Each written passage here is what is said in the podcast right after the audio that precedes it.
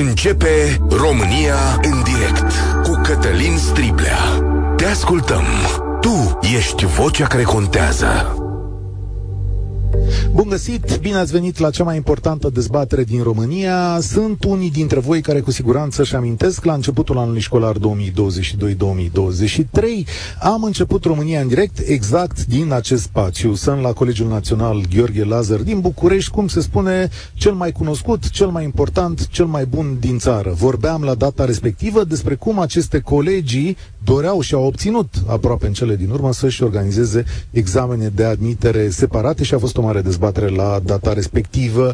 Era vorba despre, am vorbit atunci despre elita școlilor din România și cum trebuie tratată. Ce nu a luat niciunul dintre noi în calcul în următoarele șapte luni a fost că gradul de sau standardul de viață al profesorilor din România se va deteriora atât de mult încât la sfârșitul lunii mai, în preajma examenelor naționale, să intrăm în grevă generală. Doamnele și domnii profesori să intre în grevă generală. De-a greva asta nu e întâmplătoare, trebuie să știți că de-a lungul ultimelor luni au fost făcuți pașii legali de intrare în grevă, adică nu este făcută de pe zi pe alta, ce n-am făcut noi ca societate este să ascultăm în aceste șase-șapte luni că se apropie momentul acesta.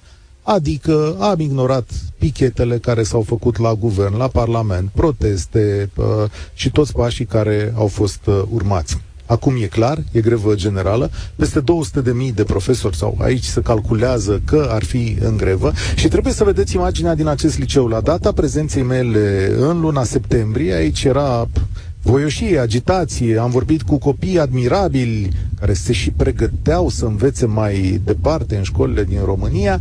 Astăzi este pustiu, adică suntem pe un teren de sport gol, gol, uh, o să bat un pic și vântul după cum, uh, cum auziți. E aici un afiș mare în spatele meu pe care scrie Lazar pentru unii un liceu, pentru noi un mod de viață. E ceva ce a rămas din uh, zilele, ca să zic, anterioare și mai bune ale liceului. Oameni buni, o să intrăm în direct, de o parte și de alta. Lângă mine sunt domn, doamne și domni uh, profesori, o să vi prezint uh, imediat. Este și uh, liderul sindical Marius Nistor. Stăm de vorbă, vă ascultăm pe voi, îi ascultăm pe ei. Societatea noastră are nevoie de acest dialog căutăm o soluție și le spunem guvernanților ce ar trebui să facă în momentele acestea când uh, vă spuneam de săptămâna trecută, o să fie teribil de problematic. Nu este un eveniment mic, ba este cel mai important eveniment pe care îl trăim în ultimul an în această țară, această grevă. O să fie lângă mine doamna profesoară Anda Sturza, doamna profesoară Ana Maria Soreață, doamna Irina Dehilerin, alături de noi, domnul profesor Alexandru Vasile, profesor de educație fizică și, vă spuneam, Marius Nistro, liderul sindical. O să încep chiar de aici, din uh, stânga mea, de la doamna Sturza. Uh, bun găsit, sunteți profesoară de... Uh, bună ziua, sunt profesoară de filozofie. Ok, cum, câte ore aveți astăzi? Astăzi aveam patru ore. Și uh, bănuiesc că n-ați făcut niciodată. Uh, nu, deoarece am intrat în grevă. Uh, vă cu multe hârtii în mână. Ce? Ați făcut un calcul acolo sau ce se întâmplă acolo? Că curios. Ok, uh, pe mine m-au deranjat anumite dezinformări, uh, lucruri false care s-au vehiculat prin presă despre salariile pe care le câștigă colegii mei și pe care le câștigăm cu toții și m-am ocupat, uh, mergând la Departamentul Secretariat și la Contabilitate, să scot câteva exemple ca să dăm niște uh, sume clare despre cât câștigă realmente profesorii. Hai să vedem.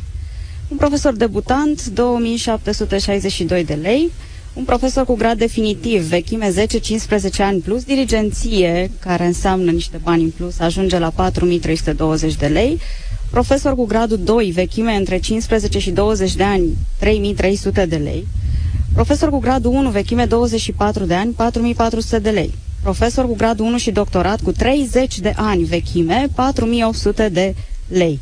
Fără diligenție și fără... Deci asta pe perioada uh, verii. După aceea uh, m-am preocupat și de salariile uh, personalului auxiliar uh, didactic, adică ajutor programator la tot ce înseamnă secretariat, Ați venit cu fluturașii. Pentru cine nu vede emisiunea asta, care apropo e pe Facebook, YouTube și TikTok, avem mulți fluturași aici. Ce zicem fluturaș?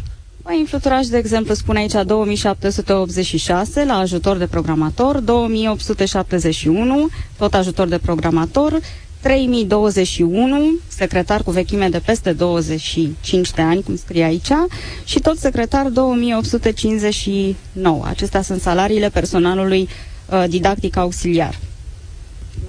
Adică, adică foarte mici, adică cele mai mici cu putință. Uh, cum spunea astăzi cineva pe internet, e salariul de, uh, de casieră, cum ar fi. Poate, poate, ceva, poate ceva mai mare. Uh, domnul Nistor, ieri vi s-a promis ce? Peste salariile astea cât la sută, ca să înțeleagă lumea ce ați refuzat? Nimic. Nimic peste asta? Cum nimic? Păi nimic. Deci doar uh, promisiunea că va fi aplicată în integralitate legea 153 pe anexa 8, iar la anexa 8 îi regăsim pe colegii noștri care sunt personal nedidactic, cei care au salarii de regulă între 1900 de lei și 2000 de lei. Cu alte cuvinte, cu alocația de hrană inclusă acolo. Cu alte cuvinte, dacă se aplică legea în integralitate pentru ei, ar mai primi o creștere salarială de 8%, aplicată ca și procent la salariul pe care l-au, primesc 100 și ceva de lei în plus. La 1900 sau 2000 de lei înseamnă aproape nimic. Mai departe, pentru toate celelalte categorii uh, de funcții, didactice, didactic auxiliare, pentru funcțiile de conducere, îndrumare și control, rezolvarea problemelor pe o viitoare lege unitară de salarizare, care este negocieri cu Banca Mondială, undeva prin 15 iulie vor începe negocierile la nivelul Ministerului Muncii, acolo unde se centralizează toate grilele de salarizare venite din toate domeniile de activitate bugetară. Prin septembrie va intra în dezbaterea Parlamentului României, pe semne că până la sfârșitul anului va fi promulgată cu aplicabilitate de la 1 ianuarie, dar nu se știe ce grilă se va aplica în învățământ și în câte tranșe. Nu s-au rostit cifre ieri, adică a stat la masă cu domnul Ciucă și cu domnul Ciolacu, nu s-au rostit singurul, singurul lucru pe care l-am susținut este acea grilă de salarizare pe care am negociat-o cu reprezentanții Ministerului Educației. A fost chiar solicitarea premierului în luna ianuarie. Am avut acea grilă acolo unde salariul debutantului cu studii superioare de lungă durată pleacă de la 4.000 de lei net, adică ceea ce s-a cerut din start și a vrut să fie prins în proiectul legii învățământului preuniversitar, echivalentul salului mediu brut pe economie, în cifre nete înseamnă aproximativ 4.000, iar pentru cadrul didactic care se apropie de final de carieră, s-ar fi ajuns la 7.000 de lei. Dacă e să facem o comparație cu colegii noștri din statele europene, în Germania, un profesor aflat la final de carieră câștigă anual 60.000 de euro. Pe majorarea solicitată de noi prin acea grilă salarială, un coleg de al nostru ar fi urmat să câștige 16.800 de euro da, anual. Da, iar acum câștigă 7.000. Iar acum, Compar- comparația cu Germania e cea mai îndrăzneață. Nu, nu, ascultați, vă înțeleg pentru că noi ținem cont de situația din Germania, de PIB-ul Germaniei, de economia Germaniei și de situația din România.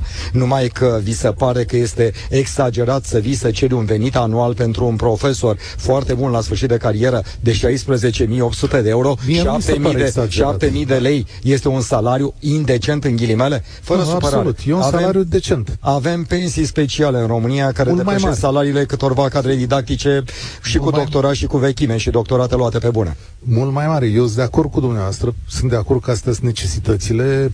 Nu vreau să zic ca domnul Ciucă, cum v-a zis domnul Ciucă ieri, că ați venit într-un moment prost, nu? Da, am ales momentul prost. Trebuia să cerem voie de la guvern vis-a-vis de data la care urma să declanșăm acțiunea de protest. Păi nu ne facem acțiunea da, de, de protest. de ce v-a zis? Că nu sunt bani sau că erau negocieri uh, Nu erau negocieri. Taman acum când au început negocierile privind formarea viitorului guvern, vreau să transmit un mesaj foarte clar. Deci programul acțiunilor noastre nu ține cont de calendarul guvernului sau al partidelor politice. Deci sunt niște nemulțumiri acumulate în timp și a existat această reacție. Da, uite, să vorbesc și cu doamnele profesoare, doamna Soreață și doamna de Hilerin. Uh, ce speranță aveți? De... Realistă vă întreb. Știu, domnul Nistor a cerut foarte dar care e speranța dumneavoastră realistă în chestiunea asta? Eu uh, vreau să rămân și realistă și optimistă, pentru că de pesimism am săturat de peste 20 de ani. Uh, vreau să cred că uh, guvernanților uh, le vine mintea la cap. Uh, și nu vreau să transmit mesajul de pesimism al unor uh, colegi care nu au intrat în grevă pentru că nu o să se întâmple nimic. Eu cred că atâta timp cât ești la guvern, ești prim-ministru, viceprim-ministru, ministru, trebuie să rezolvi problema odată pentru totdeauna. Nu ești în stare, pleacă acasă. Și venim noi poate că noi știm mai bine uh, și sunt foarte dură și tranșantă în mai, mesaj pentru că aud politicienii români care ne spun nu e momentul potrivit, nu avem bani, de 30 de ani niciodată nu este momentul potrivit. niciodată în România. Și vrem copii bine educați, vrem profesori bine pregătiți, vrem rezultate peste tot, ne mândrim atunci când avem rezultate la Olimpiadă. Cu ce eforturi? Copiii noștri, până când trebuie să suporte umilința? Copiii mei personal mă refer. Pentru că în clasă trebuie să fiu un bun actor, nu trebuie să transmit copiilor de la catedră, din, din clasă supărările mele și neajunsurile mele. Trebuie să fiu acolo cel mai bun om pe care ei îl au în față, pentru că în același timp eu le transmit lor încredere. Deci ești un guvernant care nu ți-ai făcut temele, care nu știi despre problemele acestea din societate, pleacă acasă. Nu e nimeni de neînlocuit. Așa cum ne-au spus nouă foarte mulți din societatea civilă, marș la catedră. Ce limbaj suburban e ăsta? Ce transmitem noi copiilor? Că noi, profesorii, suntem marși la catedră. Da. Uh, știu acest tip de mesaj. Sunt curios și eu ce vor spune ascultătorii cu care intrăm în direct. Aici e un spațiu al argumentelor la România în direct, adică putem să, să discutăm așezat despre toate problemele pe care le avem în față. Doamna de Hilerin, sunteți dispusă la concesii sau cum să văd lucrurile mai departe? În mod real, cred că primul pas va fi o inflamare emoțională, ca de obicei, adică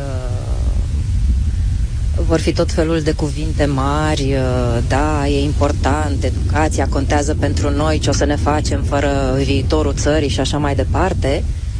Um, sper ca cei care sunt în grevă să nu se lase impresionați de acest cuvânt, de, de aceste cuvinte emoționale, și să ne păstrăm uh, ferm pe poziții până când o să înceapă într-adevăr să-i pese cuiva. Adică, stimaților de la guvern, înțeleg că problema se va muta la, la domnul Iohannis. Uh, domnul profesor, uh, aici e terenul dumneavoastră, nu este... Lăsați că îl intervieviz eu, cum să păstrați microfonul. Aici e terenul dumneavoastră, unde e pustiu acum, suntem la dumneavoastră acasă. Câte clase trebuia să aveți aici acum? În general, cam două clase. Din păcate, așa cum a spus și dumneavoastră, este foarte trist că e școala goală. Noi avem o mulțime de activități foarte frumoase, aici mă refer la activitatea sportivă. Chiar sâmbătă am avut, avem uh, activități extrașcolare, am avut un campionat uh, organizat de noi de 3 la 3 la basket. Uh, sâmbătă avem uh, un cross. Deci uh, și în afara orelor uh, muncim destul de mult. Iar uh, ceea ce n-au spus colegii mei și nu prea am auzit este faptul că în ultimul an, uh, practic, toate prețurile s-au dublat, practic. Uh, vorbim de carburant, vorbim de produse alimentare de bază, salariile noastre au rămas la același nivel. Deci nu se... Este imposibil, practic. Sunt foarte mulți uh, colegi de-ai mei care, uh, pentru a se descurca, au un al doilea job și de foarte multe ori uh, nu este la nivelul pregătirii. Sunt mulți care fac Uber, sunt mulți care livrează mâncare și așa mai departe. Ceea ce nu, nu este normal. Adică în timpul respectiv am putea să, eu știu, să facem cursuri, să facem altceva, să ne ocupăm de meseria noastră, nu de altfel de, de meserii, de necalificați, practic, ca să putem supraviețui. Adică pe șleau nu vă ajung banii de la o leafă la alta. Clar. În niciun caz. Domnul Striblă, dacă îmi permiteți, vorbim rog, domnule, cele la un moment dat de cuvintele mari, de uh, mesaje emoționale din partea guvernanților. Nu există așa ceva. Dar ce v-au zis, domnule, ieri? Haideți n-au nicio urmă de emoție, Ia, doar supărare. Un de, faceți un pic de lumină, că acum au fost niște declarații la sfârșit și la început. Deci ce s-a întâmplat în sala aia? Au venit niște persoane supărate că s-a declanșat o acțiune de protest aman în momentul în care ei sunt în pline negocieri pentru formarea viitorului guvern. Adică v-au de spus ce v-ați literalmente, ales, literalmente așa, de ce ne-am ales această perioadă? Păi fără supărare, știau din decembrie au avut parte de cel mai mare marș de protest în data de 10 mai. Niciunul n-a catadixit să aibă vreo discuție cu reprezentanții miilor de oameni veniți din țară și din București. Și, și acum este o surpriză pentru ei și după reproșul noastră... ăsta ce s-a întâmplat? După reproșul că v-ați ales? Că a stat în sala, a stat trei ore, nu? Le-am explicat foarte clar care este poziția noastră. Am așteptat să vedem ceva concret din partea domniilor lor și Bineînțeles, am stat să analizăm care este reacția colegilor la ceea ce publicau ei în direct ca și poziție a executivului. Reacția colegilor a fost categorică. Nu suntem asistat social. Noi avem nevoie de o salarizare decentă. Vrem să fim respectați. Că deja întreabă lumea, o să deschid dezbaterea într-un minut. Uh, dar întreabă lumea așa. Deci mâine, în continuare, mâine nu se face școală. Adică, pentru că astăzi nu sunt negocieri, nu se întâmplă nimic. Nu. Nu. nu. Deci au luat o pauză, presupun că au lucrat duminica și conform codului muncii, uh, zilele lucrate sâmbătă și duminica se le compensează cu zile libere în restul săptămânii. Bine, invitații mei care sunt aici în Curtea Colegiului Național Gheorghe Lazar vă ascultă pe toți, o să intrăm în direct și cu voi, avem uh, căști aici și tehnologie să, să ne auzim. Și o să dau drumul la dezbatere. V-am întrebat care este situația la școala copilului uh, vostru, v-am întrebat dacă e posibil o mărire de salariu în acest moment, îmi cer scuze pentru vânt, asta e situația astăzi în uh, București.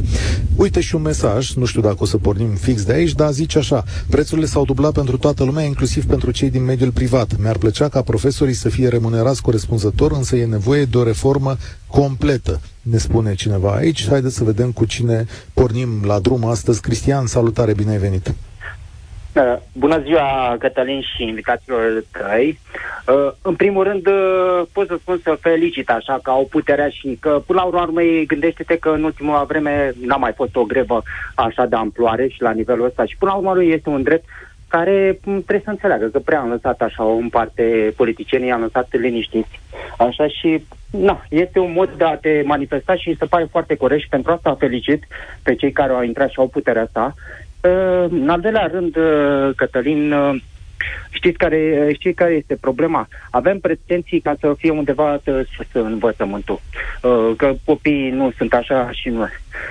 Eu cred că pe lângă cererea de salariu care cred că toți uh, cer, este chestia aceasta care au pus-o în primul rând. Uh, a, cred că este vorba și de alte lucruri care are nevoie școala și în general totul. Este vorba de, de, de modul în care își fac uh, lucru cu ce lucrează, cu ce au la clasă, cu totul.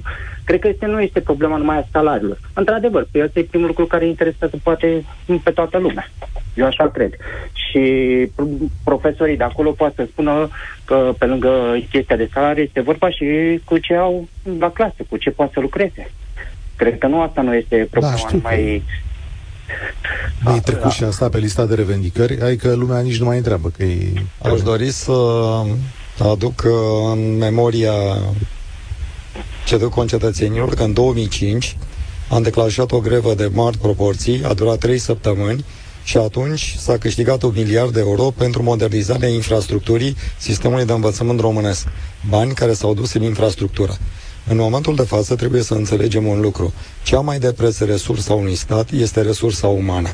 Degeaba am școli frumoase, degeaba am școlile dotate, atâta vreme cât nu am și oameni da, aici care să... că s-au mai făcut investiții Da, categoric, tocmai de asta vreau să spun, atâta vreme cât oamenii pe care îi avem între aceste ziduri nu sunt motivați corespunzător. În mod normal, când își termină activitatea, ei trebuie să, pleacă, să plece cu o satisfacție profesională, dar și materială. Din păcate, rămâne doar satisfacția profesională și în rest dezamăgirea că sunt umiliți, sunt jigniți și desconsiderați. Stai, uh, stați, uh, Cristi, stați o secundă, că uh, domnul profesor vrea să-mi spună două. Dacă nu greșesc din punct de vedere al infrastructurii și tot ceea ce înseamnă aparatură și așa mai departe, se ocupă primăriile, din câte știu eu. Da, în mare parte se ocupă primăriile. Deci atunci vorbim despre două lucruri diferite. Da, da, e, cum să zic, e tot un efort al comunității în sensul ăsta. Da. Cu alți factori, alt, alt factor uman, alt factor de decizie și așa mai departe. Aici aș zice că multe dintre, sau cel puțin colegiul de aici, nu, e viciat. Pot să vă întreb, adică aveți ce vă trebuie la clasă? Eu pot să spun din punctul meu de vedere, uh, eu consider că avem tot ce, tot ce ne trebuie. Se poate îmbunătăți, bineînțeles, întotdeauna, dar uh, așa cum a spus și domnul Nistor, și pentru noi, profesorii, factorul uman este cel mai important, în speță elevii. Dați-mi voie să întreb pe Cristi, mai ești acolo, da? Da, da, da, sunt aici, Cătălin. Da, 8 miliarde de lei. Deci, diferența, așa cum a anunțată de domnul Nistor, e 8 miliarde de lei, sau cererea formulată e de 8 miliarde de lei pe an. Poate România să-și asume efortul ăsta acum? Eu, eu sunt convins, Cătălin, că nu. Și știi foarte bine că și tu ai vorbit lucrul ăsta și ai spus că nu. Uh, dar gândindu-mă că până în momentul ăsta România a trecut prin uh, perioade bune ceea ce, spune, ce spuneau guvernanții că erau creștere da. economică foarte mult. Deci n-am luat-o treptat să punem punctele al, uh, până în momentul ăsta să le punem la punct. Deci n-am făcut lucrul ăsta. N-am, nu lăsăm. Într-adevăr, ceea ce cer în momentul ăsta este aproape astronomic. Eu sunt convins că n-are de unde și eu sunt convins că și domnul Nistor, care este de față acolo, uh, nici el nu, nu crede în totalitate că va reuși mâine uh, România să dea uh, chestia asta. Dar mă întreb în atâta vreme uh, guvernul, toți care au fost, inclusiv președintele și toți, s-au gândit, băi, stai că o să ajungem în punctul ăsta. O să ajungem. Uh, uh, asta mognea de mult. E normal că oamenii suferă și până la urmă urmei... Uh, stai să-ți să răspund. Ade- este... Da. Vă rog, răspundeți. E foarte bine ceea ce spune interlocutorul nostru. Dar mi-aduc aminte că în urmă cu ceva ani, când s-a declanșat programul România Educată, a existat un angajament public al partidelor politice că vor crește gradual până în 2024, deci până anul viitor, alocațiile pentru educație, astfel încât să ajungem la 6% din produsul intern brut. Aveți cel mai mic N-am, buget din educație. Avem da? cel mai mic buget din educație, deci nu s-a rezolvat absolut nimic. Vis-a-vis de existența acestor 8 miliarde sau inexistența lor, haideți să ne gândim că statul român este cel mai prost administrat administrator al economiei. Când evaziunea fiscală depășește peste 20% din bugetul României. Despre ce vorbim? De ce nu-și face ANAF-ul datoria? De ce nu-și face treaba Ministerul de Finanțe? Este vina noastră că nu se colectează taxele? Ok, nu e vina dumneavoastră, dar știți cum lucrurile sunt împărțite. Doamne profesoare, eu trec și la mesaje. Cristi, mulțumesc imediat, o să-l iau pe Ștefan. Sunt întrebări grele și trebuie să răspundem la astea, trebuie să răspundeți dumneavoastră. Dorin zice așa, cum asigură profesorii dreptul fundamental la educație al copiilor? Cine răspunde de stresul și bătaia de cap a elevilor pentru recuperarea orelor pierdute? Vă rog. Uh, și consilierul școlar Ok, vă rog, doamna liceu, Dechileri, da?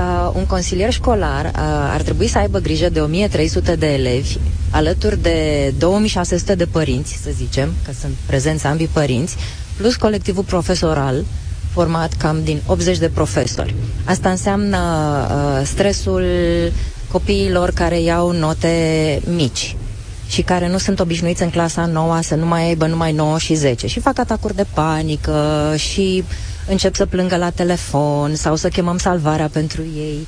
Este stresul părinților care sunt disperați atunci când copilul lor ia o notă de 9, de pildă, pentru că suntem un liceu de elită și atunci copilul ar trebui să aibă numai 10 uh, ar trebui să îi destresăm și pe profesorii care intră la clasă și sunt uh, jigniți uh, uneori, uh, nu sunt salutați, sunt ignorați uh, sau copiii se ocupă uneori cu alte lucruri, stau pe telefon foarte mult timp. Uh, e un stres foarte mare, într-adevăr, stres la care nu se gândește nimeni și nu sunt doar copiii care sunt stresați, sunt și profesorii care sunt foarte stresați. Iar uh, sporul de stres, din câte știu, uh, nu cred că se mai acordă. Există un spor de stres? Pe vremuri. Exista pe vremuri. Pe vremuri. Nu mai există. Ok. Uh, o să vină tot felul. Vă rog. Aș vrea să uh, subliniez cumva ce a spus colega mea. Este vorba de un singur psiholog școlar la 1300 de copii. Un singur psiholog. Da, asta e o problemă. Încă aici este psiholog în este liceu. bine. Este bine că există, da. Dar gândiți-vă că avem psihologi care răspund de câte 3-4 unități școlare. Cât timp poți să dedici fiecărui caz de tipul acesta? Copil cu probleme emoționale, părinți cu anumite probleme care au nevoie de consiliere, cadre didactice, este imposibil. Dar vrem ca școala să fie un mediu sigur, vrem să prevenim vrem foarte multe lucruri, da, de violență la... Bine. Și după da. ce avem o zi ca asta, în partea a doua a zilei trebuie să mergem la al doilea job, pentru că nu putem face față doar cu 3800 de lei. Ok, doamna Soreț, vă rog. Uh, voiam să spun cine sunt responsabili, îmi pare foarte rău. Guvernanții. Nu mă simt deloc responsabilă, pentru că eu îmi fac treaba în fiecare zi, cu toate eforturile. Și statul român, prin Convenția uh, Europeană a Drepturilor Omului, este obligat să aibă grijă de copii. Este, aparține această obligație statului se reflectă prin mine ca profesor, pentru că dacă eu nu sunt în regulă cu mine, nu sunt uh, mulțumită de viața pe care o am, nici dacă intru la ore și nu stau, nu fac nimic, da, îmi dă 5 lei pe oră sau eu știu, e pur și simplu o metaforă. Ca atare, noi vrem profesori nemulțumiți care să intre la clasă. Și fie că își fac treaba mai bine, mai puțin bine, sau avem niște oameni responsabili, niște profesori cu încredere în ei, mulțumiți de viața pe care o au și vin să aducă în fața copiilor niște exemple de uh, responsabilitate, de profesionalism, de bun simț, să okay. nu aruncăm pe umerii noștri lipsa de educație Așa a, a se poartă dialogul în acest moment. Ștefan, salutare, mulțumesc pentru răbdare. Suntem mulți, trebuie să Bună ne ascultăm ziua, și să avem răbdare. Salut! Bună ziua, Cătălin, bună ziua invitaților, invitaților tăi. Sunt de acord cu greva. Ba mai mult, aș dori o grevă generală a României. Totală. Mm. Poate, aș, poate asta lua loc unei revoluții, a unui restart al societății. De ce spun asta? În primul rând, domnului ministru, mă scuzați că mă rup ideea, uh, să spune un coleg de ai noștri, nu de al nostru. Pentru că îmi permit să vă corectez, pentru că trebuie de sindicat al unui uh, sindicat al învățământului. Uh, mergem mai departe. Comparând Germania cu România, eu locuiesc în Germania. Nu am pretenții că sunt cult și tip sau alte chestii, sunt șofer. Comparând Germania cu România, fica mea este în, în gimnaziu din Germania și noi comparăm Germania cu România. Profesorii de aici sunt într-o competiție totală, uh, continuă, pentru a ține locul de la, la o școală mai bună. Recte gimnaziu. Putem compara și rezultate. La nivelul la care pot eu compara. Fica mea vorbește patru limbi străine, bine, în clasa 8 Părinții mei, eu și prietenii mei din România vorbim zero după ce ieșim din școli. Asta e nivelul. Apoi, um, nu, am, nu ați făcut grevă pentru 6% din PIB, conform legii 1 a domnului Funeriu din 2011. Niciodată nu s-a făcut grevă pentru a se aloca 6% din PIB. Mă scuzați, am emoții. Um, din păcate, discuția se învârte doar în jurul salariilor și îmi dă o senzație personală, strict personală, de înțelegere între sindicate și PSD, pentru ca acesta din urmă să nu intre la guvernare cu funcție de premier. Mă scuzați că politizez, dar personal așa am de impresia. Poate este în fapt, cauza faptului okay, că da, de, de-a lungul noi lucrăm în spațiu public cu percepții. Admit, au intrat în politică, mi-am și, mi-am și susținut uh, ideea. Atâția lideri de sindicat ah, ah. au trecut de la sindicat direct în politică în funcții mari. Vă rog. Ok. Acum, permiteți-le invitațiilor mei și eu un răspuns, că uh, sunt multe, sunt multe puse aici Sigur. și o să vă ajut eu cu întrebări. Rămâi cu noi pe fir, că nu s-a întâmplat nimic. Suntem, Sigur. suntem nevoiți în societate să discutăm între noi oricât de grele ar fi problemele. Acum, asta cu Sigur. politizarea, na, nu știu, aveți de gând să intrați... Haideți să cu domnul... Am auzit... Cu... Am, da, cu mine vorbiți, cu domnul da. Nistor. Da, da, unde sunt liderul din învățământ, nu sunt liderul tuturor. Confederațiile sindicale îi reprezintă sunt patru. pe toți. Sunt, sunt patru confederații patru sindicale. Eu reprezint domeniul pe care îl cunosc cel mai bine. Da, sunt, uh, empatizez cu toate problemele celorlalte categorii socioprofesionale, dar încerc să mă raportez strict la ceea ce reprezintă în momentul de față sistemul de învățământ preuniversitar. Este extraordinar ce spuneați dumneavoastră, ce ați remarcat în Germania, unde este o concurență extraordinară între cadrele didactice să ocupe un loc cât mai bun. Fără supărare, în România nu există o astfel de concurență. Pentru că nimeni nu se bate să vină să lucreze în sistem. Păi dacă este atât de bine în sistemul educațional, de ce nu vin cei care ne acuză să lucreze aici? De ce nu-și doresc o carieră didactică? De ce nu există competiția aceasta? Aș vrea și eu să fim în sistemul elitist de dinainte de 89, când era o adevărată bătălie să intri pe o catedră în învățământul preuniversitar. Chiar și uh, stagiar să fii sau suplinitor în momentul de față, nimeni nu este atras în mod real să lucreze în sistem. Da, stați o secundă. Uite, uh, este un reproș profesional ai. Ia, ziceți dumneavoastră, Ștefan. Domnul Nistor, stați puțin. Uh, da. Dumneavoastră spuneți că nu este o competiție. Competiția cine să o facă? Eu? Dacă eu la nivelul de șofer... Nu dumneavoastră, nu dumneavoastră faceți competiția. Vreau să vă no. întreb următorul lucru. Dumneavoastră v-ați ales un loc de muncă, da? Acolo sunteți dumneavoastră, nu, ascultați? nu sunt eu. Dacă eu nu, nu, nu, nu, nu. meu de jos pot vedea asta, dumneavoastră, de ce nu puteți vedea? De ce nu, puteți nu vreau să vă întreb următorul lucru. Dumneavoastră nu vă căutați un job mai bun, mai bine plătit? Dacă nu vă convine într-o parte, plecați în altă parte? Întotdeauna. Ok, și atunci și înțelegeți și dumneavoastră că tinerii noștri Corect, tinerii noștri în momentul de față nu-și doresc o carieră didactică. Și atunci ce competiție vreți în sistem? Vedeți că ne placă profesorii. Prin pensionare, prin uh, găsirea unui alt loc de muncă, în locul lor nu vine nimic. Pentru că nu există competiție. Cine cu cine să concureze? Avem 4.000 de necalificații în sistem. Nu este un semnal de alarmă? Câteodată trebuie să fim atenți la problemele sistemului de învățământ românesc. N-a cerut nimeni să avem salariile la nivelul Germaniei. Am fost realist. Că Domnul Nistor, mă scuzați că nu este un semnal de alarmă că directorul de școală este politic pus? Vreau să vă mai dau un exemplu acum, că tot ne legăm de... Răspundeți la asta. Că... Da, răspund exact la acest lucru. Directorii noștri... Nu, exact către asta. Dați-mi voie să vă răspund. Am auzit discuția legată de implicarea politicului în viața școlii. De multe ori s-a acuzat că toți directorii se numiți pe criterii politice. S-au organizat două concursuri în condiții speciale, cu criterii venite de la multinaționale, ca să eliminăm politicul din școală cu observatori din partea elevilor, din partea părinților, din partea autorităților locale, filmate și înregistrate toate concursurile în cauză. Cunoașteți rezultatele? 80% dintre directori au rămas pe funcții. Și știți de ce? Pentru că ei chiar sunt buni. Și sunt profesori în primul și în primul rând. A, că or fi 20% sau 10%, așa cum spuneți dumneavoastră, poate. Dar nu are rost să etichetăm toți directorii din România că sunt numiți politici. Eu nu am catalogat. Ei, Ștefan, stai o secundă că vreau să... Sunt aici. Bine, Ștefan, e, e o secundă. O secundă. O secundă. Nu nu-i problemă, nu-i problemă, nu vă aprindeți că aici uh, lucrurile trebuie căutate într-o soluție. Noi nu suntem părți adverse aici. Da, eu nu sunt părți, nu, eu nu sunt uh, în această societate. Noi trebuie să avem da, sigur, dar vi-l recomand, să știți.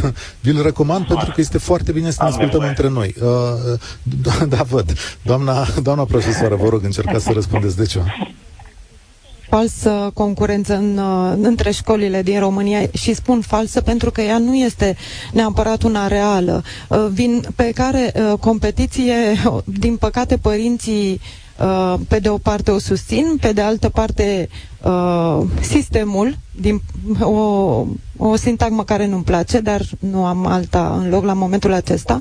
Și, pe scurt, este următoarea situație. Știu că există 3, 4, 5 profesori buni într-o școală. Eu, ca părinte, da, uh, îmi fac tot ce este posibil să-mi duc copilul acolo. De aceea apare această competiție, uh, competiție falsă, astfel încât sunt școli care sunt catalogate mai slabe și uh, mai slabe din perspectiva părinților, sau școli mai bune. Pe de altă parte, noi care predăm la o școală foarte bună din București, nu am cum să nu spun. Mă bucur uh, aici de uh, talentul de foarte bun manager al directorului. Spuneam mai devreme de o bună dotare a școlii. Îi se datorează doamnei directoare. Bun, de stați un pic, că uh, dumneavoastră primiți un salariu diferențiat nu, față de colegii nu, din... Nu, nu primesc deci, un salariu iar dacă dumneavoastră sunteți liceul numărul 1 din București... Nu, am același ave... salariu, uh, poate, uh, poate, deși nu știu sigur asta, uh, pentru că se tot vorbește despre medii defavorizate. S-ar putea ca în zonele acestea... Să mai existe sporuri să mai existe sporuri. Oricum nu compensează. Da, da ar fi nu, firesc să primiți bani mai mulți pentru că sunteți la liceul ăsta? Uh, eu consider că da. Nu, Îmi pare rău pentru că eu am, nu, nu știam dacă... Da, pentru că eu am făcut foarte multe cursuri, m-am pregătit din banii mei, din salariul pe care l-am primit, uh, ca să fiu mai bună, pentru că elevii mei, dacă sunt buni, au nevoie de profesori la mai buni. Ok, o secundă. Cu tristețe, dacă îmi da, permite să vă spun următorul lucru, pe actualul cost standard per elev, colegiile naționale care nu ar trebui să aibă o problemă din punct de vedere financiar sunt cele mai vitregite. Și și ce sens? Au resursa umană cea mai calificată și, drept urmare, costurile sunt pe măsură. Și de multe ori nu se încadrează în alocările bugetare uh, de la bugetul de stat. Nu le ajung banii și trebuie să primească ceva din redistribuiri. Ok, o să-i mulțumesc lui Ștefan pentru uh, apel. Uh, mai am un răspuns pentru domnul Ștefan. Greva noastră nu are nicio legătură cu PSD-ul. Nu ne interesează nici domnul Ciucă, nici domnul Ciolacu, nu ne interesează niciun partid politic. Această grevă nu se face în funcție de calendarul negocierilor lor. Nu vrem să ajutăm nici pe unii, nici pe alții. Responsabilitatea este a tuturor, fie că sunt de stânga, fie că sunt de dreapta. Uh, ne contrazicem dățile viitoare, domnule Nistor. Încerc să mai dau cuvântul unui ascultător. Și eu, eu mi-aș fi dorit să-l văd pe domnul Ciolacu rezolvând problema asta, sincer să vă spun. Adică vreau să râd de toată lumea în această situație, căci ani de zile am auzit cu niște populisme îngrozitoare. Radu, salutare, ești la România în direct. Bună ziua, de data aceasta încerc să fiu uh, scurt. Okay. Problema este uh, fără soluție momentană. Mărirea de salarii este absolut necesară, deficitul este foarte mare, e greu de scos de undeva bani, eventual dacă mai scădem, uh, știu eu, eventual pentru niște arme pe care le putem plăti mai târziu ca să lămurim profesorului să nu uh, intervine prea mult în destinul școlar al copilului. Dar sunt, problema se poate... Sunt două surse de finanțare, să știi. Poftim? Așa. Ziceam că sunt doar două surse de finanțare, din împrumuturi și din o colectare mai bună. Că de tăiat nu știu de unde or să taie. Uh, da, sau, mă rog, e. repartizând uh, sume cheltuite în alte părți. Lăsăm mai deoparte. Problema cu uh, măritul salariilor și cu calitatea învățământului este precum în sănătate. Oferi acum salarii mari, de două ori sau chiar de trei ori, idealul ar fi ca să poți tenta elevii de liceu ai generațiilor acum din liceu să se orienteze spre învățământ. Dacă nu va fi tentantă meseria, vom avea generații, generații la rând de profesori de slabă calitate, proveniți din cei mai slabi elevi din liceu și care vor face lucru de mântuială din ce în ce mai mult, încă mai sunt destui entuziaști, dar ei sunt din ce în ce mai puțini. Prin urmare, grevarea asupra viitorului copiilor din această țară este iminentă. Doar mărindu-le salariile, putem aștepta ca peste 15 ani să începem să avem un învățământ de calitate. Da, toată lumea e de acord. Eu nu cred că există, inclusiv Ștefan, care a sunat mai devreme, și inclusiv mulți dintre cei care îmi dau mesaje, cred că sunt de acord cu mărirea salariilor. Uh, problema în România este că ai de împărțit niște sărăcii, asta e. Și acum, uite, vă invit că uh, suntem raționali. Lăsați o soluție pe masă. Poate să duce domnul Nistor la domnul Ciucă și la domnul Ciolacă sau la domnul Iohannis, dacă își asumă domnul Iohannis. Dați-ne o sursă de solicita, Putem solicita uh, 2 miliarde de euro pe an, chiar de la Uniunea Europeană, prezentându-le o listă cu câte zeci de mii de medici specializați gata în România servesc spitalele și populația lor, câte sute de mii de asistente medicale servesc în spitalele lor pacienții lor Sigur că da, noi n-am avut cu cei plăti, este libera circulație, dar cineva trebuie să ne înțeleagă că în România, pentru a putea supraviețui, trebuie să cheltuiască și pe altceva în afară de avioane și sisteme Patriot. Că până una alta nu racheta sovietică ne cade în cap, ci învățământul pe care nu îl mai putem plăti. Și a făcut doamna Sorina Pintea cu medicii din spitale a fost benefic. Nu este mult mai bună uh, calitatea actului medical în spital acum față de acum 10 ani. În schimb, uh, este o concurență acerbă la medicină și nu mai pleacă atât de mulți oameni în afară. Soluția este Bun, pe termen așa. lung. Dacă n-am făcut-o acum 30 de ani, ne apucăm acum să facem pentru următorii 30 de ani. Cu cât vom am Vă dați seama. Cu atât efectul Vă dați seama. se decalează cu decenii. Radu, Mulțumesc tare mult, vă dați seama că la cum sună telefoanele și uh, la cât suntem ca astăzi prelungim în mod automat această emisiune. O să luăm publicitate în câteva uh, momente, dar înainte, dacă uh, ne uităm înapoi pe lista asta, doamna profesoară Sturza, da? Uh, cât e decent, doamna profesoară? Că eu acum știu cum e domnul Nistor să la negocieri cu 60%, dar unde scrie 2762, cât e decent să scrie? 4000 mie mi se pare că ar trebui să fie dublu, că orice salariu din învățământ la ora actuală, ca să fie decent, trebuie să fie dublu. Ok. Publicitate în momentul acesta de aici. Reluăm discuția. Sunt la Colegiul Național Gheorghe Lazar. Aștept mesajele voastre în continuare. Vom rămâne pe fir. Ne întoarcem în două minute. România în direct. Cătălin Striblea la Europa FM. Am prelungit România în direct de astăzi pentru că e grevă generală în școlile din România. Peste 200 de mii de profesori sunt în grevă și estimarea mea este că o să mai dureze cel puțin câteva zile. Nu vreau să mă arunc la pronosticuri, cum să spune, dar uh, tehnic astăzi nu e nicio rundă de negocieri, Ați fost chemați mâine undeva? Nu. Nu. nu. Deci Nu. în momentul ăsta doar statul trebuie să găsească niște cifre. Întreaga presiune e acolo, poate la domnul Iohannis, la Cotroceni, poate vin niște soluții. Unde sunt eu? La Colegiul Național Gheorghe Lazar din București, alături de profesori ai școlii, de liderul sindical Marius Nistor și de uh, telefoanele voastre. Dar am și următoarea întrebare. Eu v-am spus că aici pentru domnii profesori și mulțumesc că ați acceptat invitația, uh, oamenilor trebuie să li se răspundă, trebuie să ne ascultăm reciproc, să vedem puncte de vedere diferite. Foarte multe mesaje, foarte multe mesaje care spun în felul următor. Domnule, câte ore muncește mediu în cadru didactic pe zi? Domnul profesor Vasile.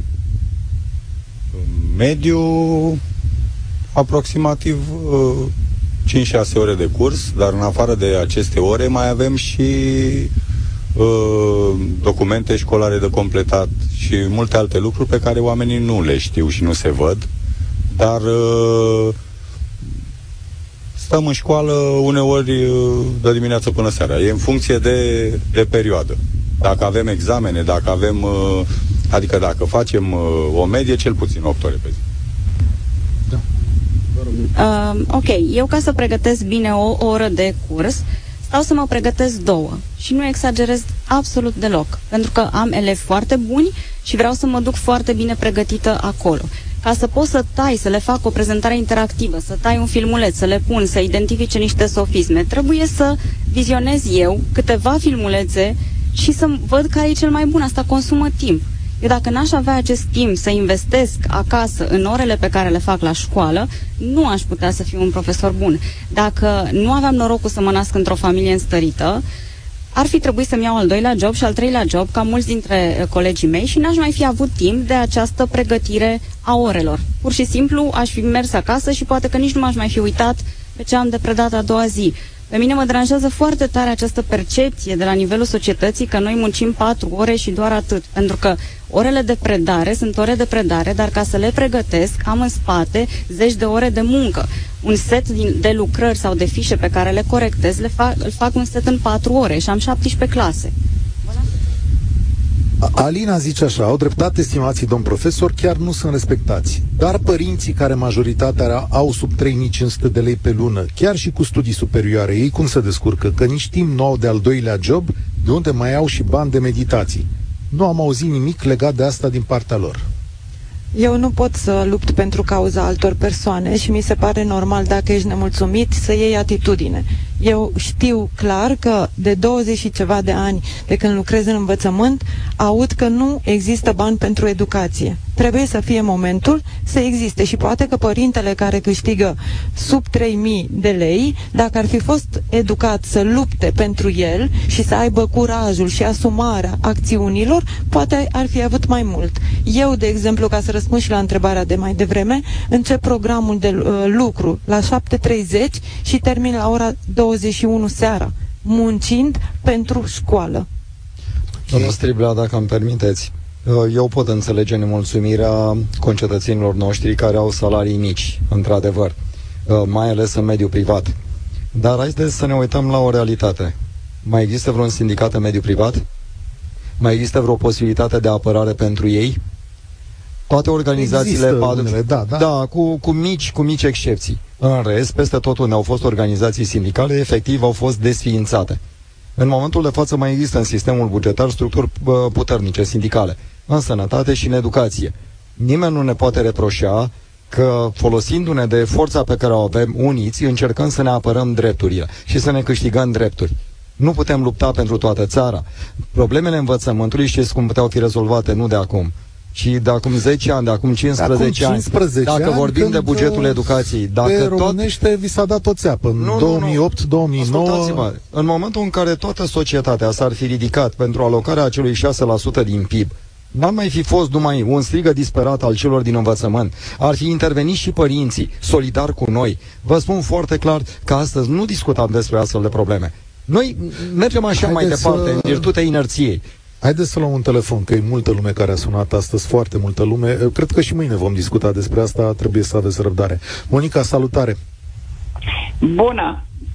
În primul rând doresc să spun tuturor dascălilor că îi iubesc și îi felicit pentru hotărârea care au luat-o, deși au luat-o destul de târziu și au hotărât destul de târziu să intre în grevă, să nu se lase, să nu cedeze sub nici o formă, pentru că nu există țară fără sănătate, educație, cultură, sport.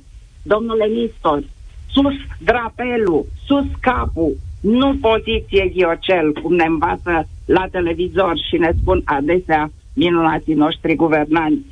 Fără Stați, doamnă, că avem și noi copii. Eu înțeleg felicitările Guvernul da, este uh, Sunt oameni Spune. care ne ascultă și care da. și ei își pun o grămadă de întrebări. Sigur că da, respectarea unor drepturi și lupta pentru, pentru ele sunt de apreciat. Acum să știți că multă lume se enervează când au de chestiunea asta. Sunt părinți cu copii acasă, sunt părinți încurcați, sunt afaceri care nu merg în jurul învățământului care stă și plus că nu sunt uh, nu întotdeauna sunt bani. Adică, dumneavoastră spuneți așa, să reziste până când? Îmi permiteți așa? Să nu, lăsați-o pe doamna să răspundă, domnul Nistor, că dumneavoastră vă fac rost de, de un interviu imediat. Până când uh, vor obține ceea ce cer. Și există bani. N-are rost să intru eu pe tărâm politic și să spun uh, să uh, facă ceva cu pensiile alea speciale, pentru că un sfert din suma pensiilor speciale ar ajunge să uh, uh, completeze acel 60% de care au nevoie dascălii.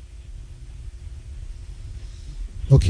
Deci atunci să oprească 60 la 60% și dacă nu sunt bani, după cum zic oamenii ăștia de la guvern? Nu există, se găsesc soluții, cum la sănătate s-au găsit soluții ca să le majoreze salariile și să nu ne mai plece medicii și asistenții, cadrele, să nu ne mai plece din țară. Pleacă în continuare, e... dar nu în aceeași măsură. E o diferență.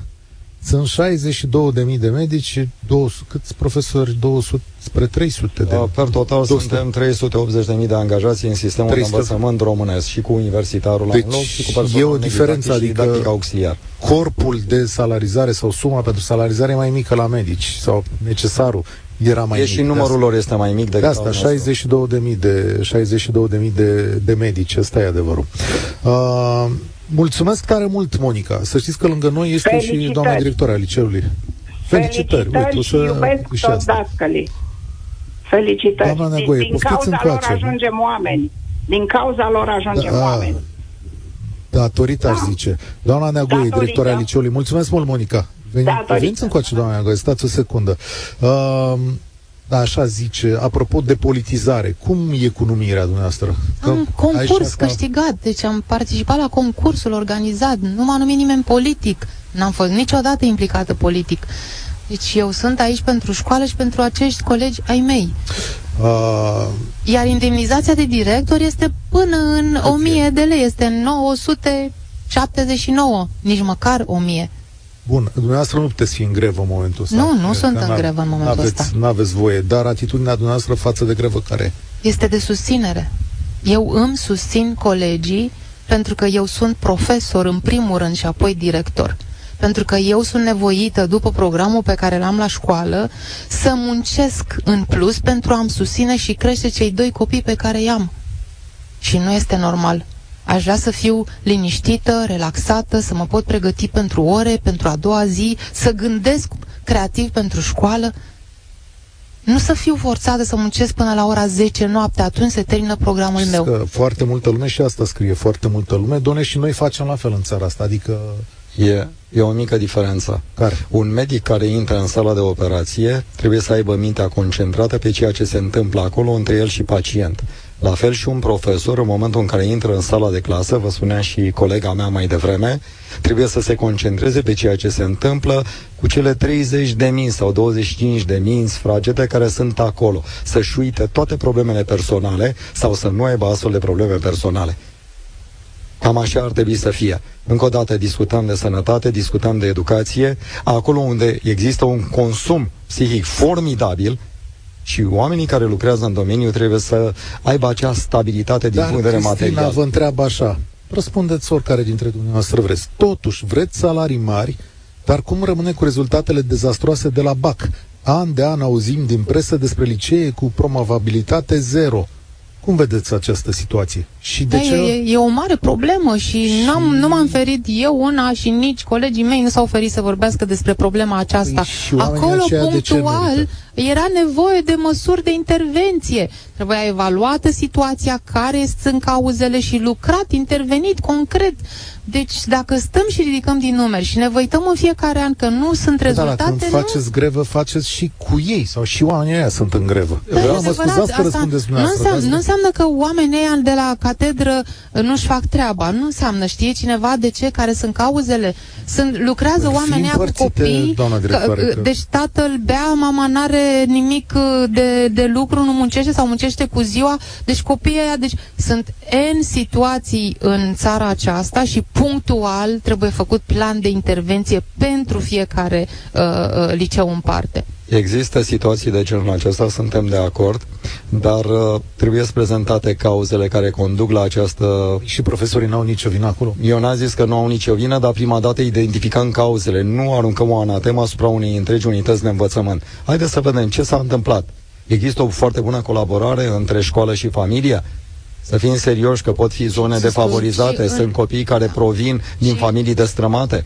Câteodată bă, că școala trebuie să suplinească ceea ce nu face familia. Sunt părinți care vin către noi și ne spun, domnule, faceți dumneavoastră ce știți că eu nu mai sunt în stare. Da. Și asta și în plus, nu în toată niște lumea condiții... trebuie să dea bacalaureatul, adică e... există uh, meserie. Domnule, am uitat că există meserie am uitat că nu avem uh, oameni, nu avem electricieni, nu avem, adică... Asta. Haideți să mai luăm un telefon, că mai avem câteva minute la dispoziție. Radu, salutare! Bună ziua, Cătălin! Salut și pe invitații tăi de astăzi. Uh, mie abordarea asta, eu, uh, în primul rând trebuie să recunosc că mi se par într-adevăr salariile din învățământ uh, sunt mici. Sunt mici și ar trebui să crească. Absolut uh, de acord cu asta. Însă abordarea asta că un, uh, la entry level avem 2000 de lei salariu și la în prag de pensionare 7000 de lei salariu, nu mi se pare ok. Eu aș fi de acord să crească salariile, însă să avem niște criterii de performanță. Și am o întrebare pentru uh, invitații tăi. Când o să începem în România să nu mai vorbim despre un Uh, profesor la, la uh, uh, uh, intrarea în sistem și uh, când o să începem să vorbim despre cum creștem salariul unui profesor care a obținut scorul PISA nemaipomenit sau cum facem să creștem salariile profesorilor care au promovabilitate de, nu știu, 80%. De ce nu se militează nu, pentru există, sta, stați un pic, de salariu? Există un salariu de, de merit, nu? Există o gradație de merit care se acordă pe baza unui concurs și cam atât. Pe vremuri exista într-adevăr un fond de premiere, de fapt apare și în legea 153, ar trebui să existe un fond de premiere la nivelul unității de învățământ și banii respectiv 5% din fondul de salarii să poată fi acordat celor care muncesc mai bine, au rezultate s-a prorogat articolul în cauză. asta, deci școala nu are nicio posibilitate. Bine, asta e discutabil, adică e nevoie de o diferențiere da. la sanalizare. Dar eu, eu sunt convinsă că oamenii iluminați ai acestei țări ar putea să stea și să conceapă o astfel de grilă. Pentru că există oameni în, în zone uh, din țara asta care muncesc poate mai mult decât mine, da? Pentru că acolo sunt alte probleme, se confruntă cu altceva. Okay. Deci, deci eu nu zic că nu trebuie. E necesară o plătire, o tratare diferențiată. Cum există profesori în țara asta care nu-și merită salariul ăla. Nu și îl merită. Exact. Bun, dar atunci cine trebuie să aibă curaj? Radu, te rog. Mie mi se pare că, uh, scuze, mie mi se pare că 5% un fond de premiere nu o să atragă niciodată mai mulți tineri în învățămământ. Nu, și nu, cred o altă grilă de salarizare. Ar veni, ar veni tineri care dacă ar ști care sunt obiectivele, dacă ar ști care sunt uh, uh, nivelurile de performanță clar definite, de competențe și așa mai departe, pe care trebuie să le atingă, ar veni și pentru 2000 de lei știind că, mă rog, în 2-3 ani de zile ajung la 7000 sau la 8000. Nu mi se pare Bun, corect că... Să fi... Da? Credeți că pentru Domnul Radu, de să... lei, fără perspectiva să-i crească mm. salariul în următorii 3, 4, 5 ani, uh, uh, ar veni mulți tineri? Domnule Radu, nu vine nimeni, nu vine nimeni pentru 2000 de lei în sistem. De regulă vin cei care stau o perioadă limitată și își caută un alt job.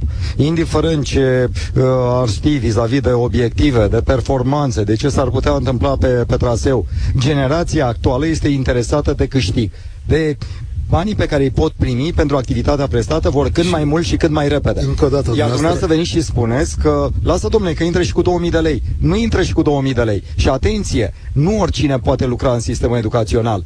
Vorbim de un sistem unde ai nevoie de oameni cu vocație. Nu orice absolvent de sistem de învățământ universitar automat poate să fie și un bun cadru didactic. Perfect de acord. Deci un om cu vocație și care are încredere în, în capacitățile lui, va accepta 2000 de lei dacă știe că atingând niște performanțe Nu poate mai într-un acceptă. an de zile să-i se dubleze. Nu mai acceptă. Nu mai acceptă, domnule Radu. Noi îi pierdem pe cei Să cu știți vocație că- din sistem pe care îi avem în momentul de față. Pe cei care chiar au rezultate. Și să știți un lucru. Rezultatul nu înseamnă numai promovabilitate la BAC. Rezultatul înseamnă să aduc niște copii din medii defavorizate să-i aduc la școală.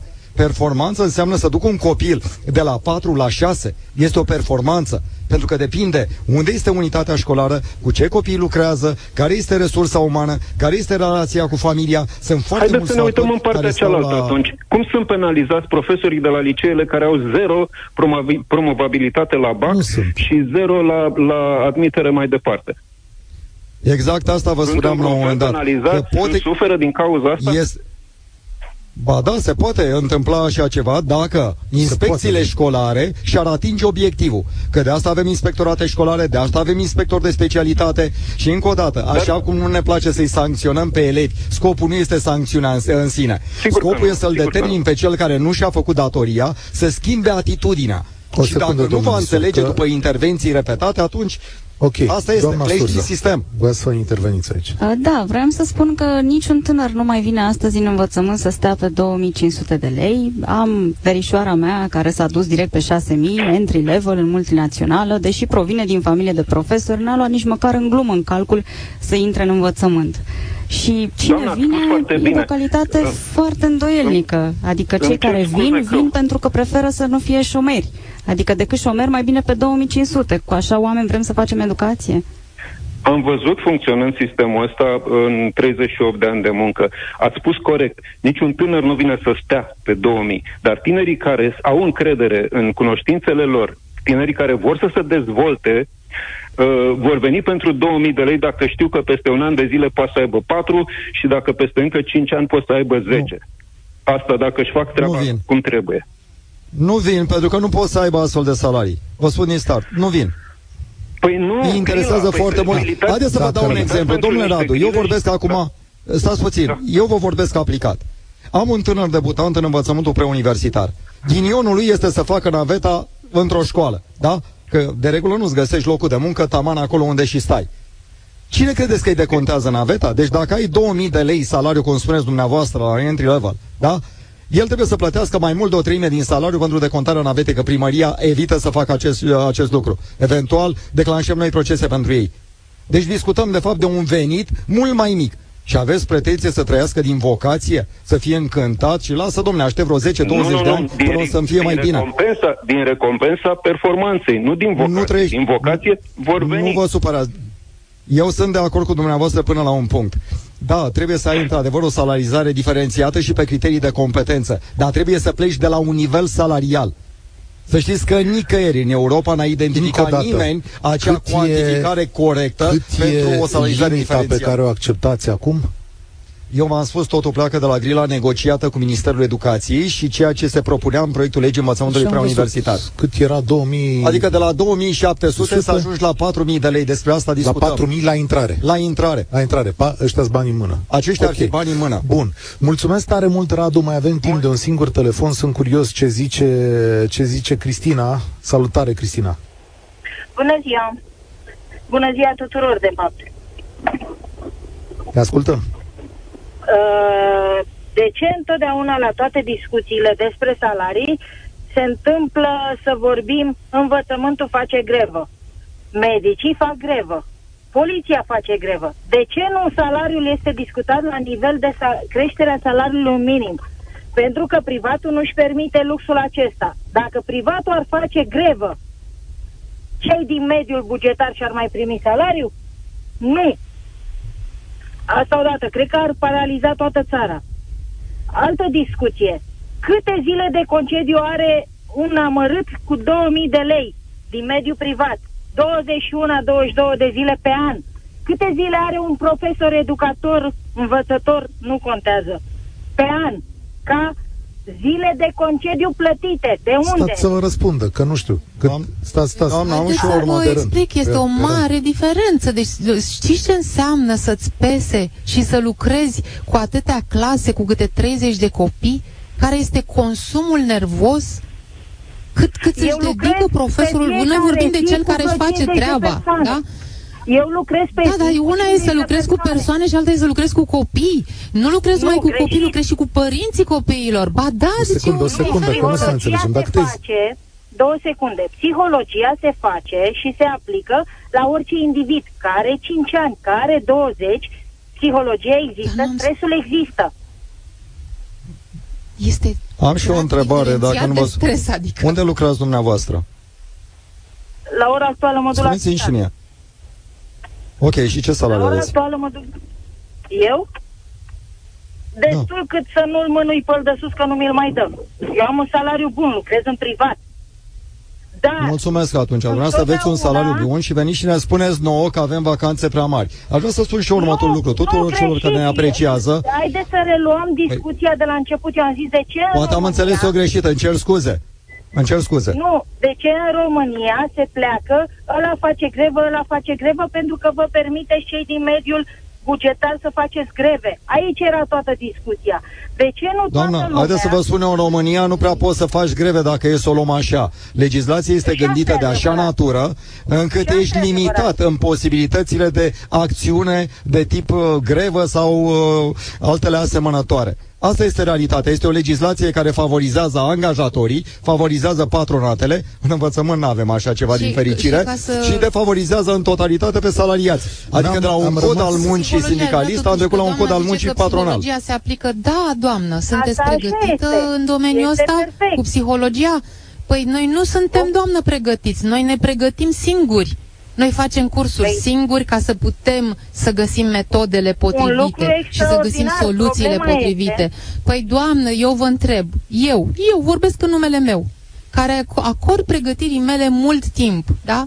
care încă o dată îmi întrețin doi copii, care muncesc ca să mult, extraordinar de mult, da? ca să pot să-mi permit să-i țin unde la școli, da? Și eu vă întreb, de ce statul român nu mă pregătește? De ce statul român nu mă Pentru că pregătește? statul român are grijă de banii lui în alte părți. Și asta o știm, nu ne mințim singuri. E, asta e o reformă vorbim, mare. Deci, Mulțumesc nu ne tare mințim. mult. A, Problema care este? Păi nu, Scuze, tocmai. doar atât vreau să vă zic. De ce totul se discută la nivel de București? Pentru că Bucureștiul Nu se reprezintă- discută În la toată nivel de țara, București, doamnă, este nu este grevă la în toată nivelul- țara, nu Da, se da, discută la nu nivel cred de că asta era. București. Cristina, mulțumesc, Ăsta- mulțumesc tare mult. Cred că mesajul era nu la nivel de București, ci de la ce ni- să... la nivelul întregii țări, La la nivel nivelul de întregii țări. economie, da. Da. Uh, ok. Uh, n-aș vrea să plec uh, cu o concluzie pentru că pentru mine cel puțin urmează două, trei zile de dezbateri și pentru dumneavoastră bănuiesc că urmează două, trei zile de grevă, nu? Uh, vă rog, doamna de Hilir, haideți să facem un, să plecăm cu concluziile dumneavoastră de aici. Uh, să intru eu în cadru. Uh, două, trei zile, s-a spus. Două, trei zile, patru de grevă?